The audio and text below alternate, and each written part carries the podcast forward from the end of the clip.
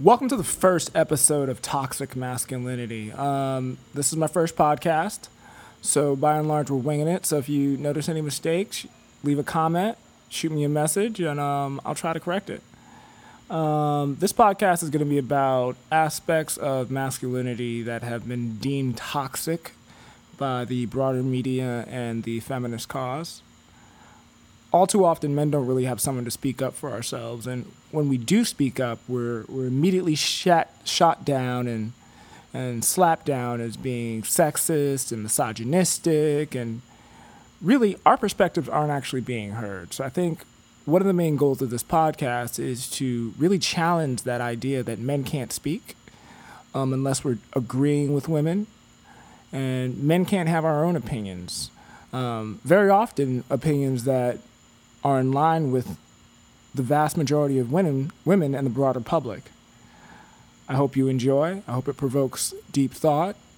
Um, I'm your host, Dave Williams. Let's go on this experiment together and see where it leads us. First issue I want to comment are these anti abortion laws that are sweeping throughout the Southeast. States like Alabama, Georgia, um, from last I hear, Missouri and Arkansas are considering um, recent legislation of their own, but um, I think the easiest one to target is definitely Alabama because that's the one that's received the most attention in, in the broader public and media. So, first things first, a lot of attention is being steered towards the 22 white male legislators that voted in favor of the law. Um, by and large, that's their job to sit there and vote on legislation. But I think what was most interesting about the law was it was actually written by a woman. It was signed into effect by the governor of Alabama, who is a woman. When you look at any of the protesters outside of abortion clinics, they tend to be women. Yet the feminist cause finds the need to constantly victimize themselves and juxtapose themselves against men as the victimizers.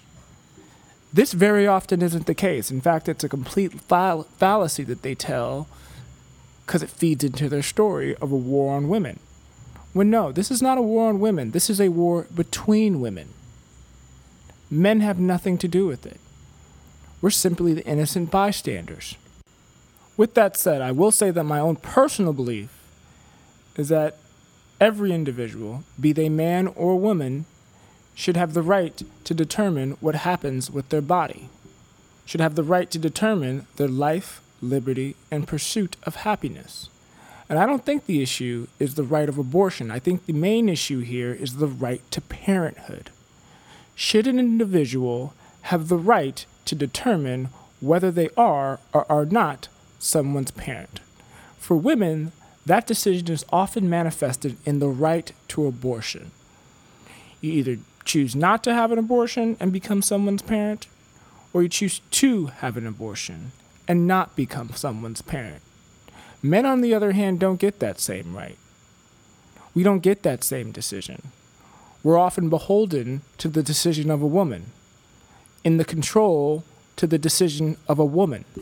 These anti abortion laws do not restrict women, they simply bring in line the right and decision of parenthood that women have with the right and decision of parenthood that men have. If men do not get the right to determine their parenthood, why should women? Why should women be afforded that extra luxury and privilege? Often the response I hear to this idea is that a man got a woman pregnant. That's one of the key things I have as an issue with the feminist movement. Every argument they make is predicated on a woman being too dumb or too weak to be responsible for her own decisions. We live in an age where contraception is readily available. You have both male condoms, you have female condoms, you have birth controls, you have IUDs, you have the day after pill. There are many precautions a woman could take with her body to avoid an abortion. Yet, when there is a pregnancy, there's this common spoken notion that the man got her pregnant as if the sperm was the only necessary thing for pregnancy. as if the egg never existed, as, as if two adults engaging in consensual sex did not know what the potential consequences of that sex would be. For some reason, only the man lacks the intelligence to understand the potential consequences of that sexual encounter. In short, if a woman wants the right to control her body, the right to an abortion and to be able to walk away from a pregnancy, that same right should be afforded to a man.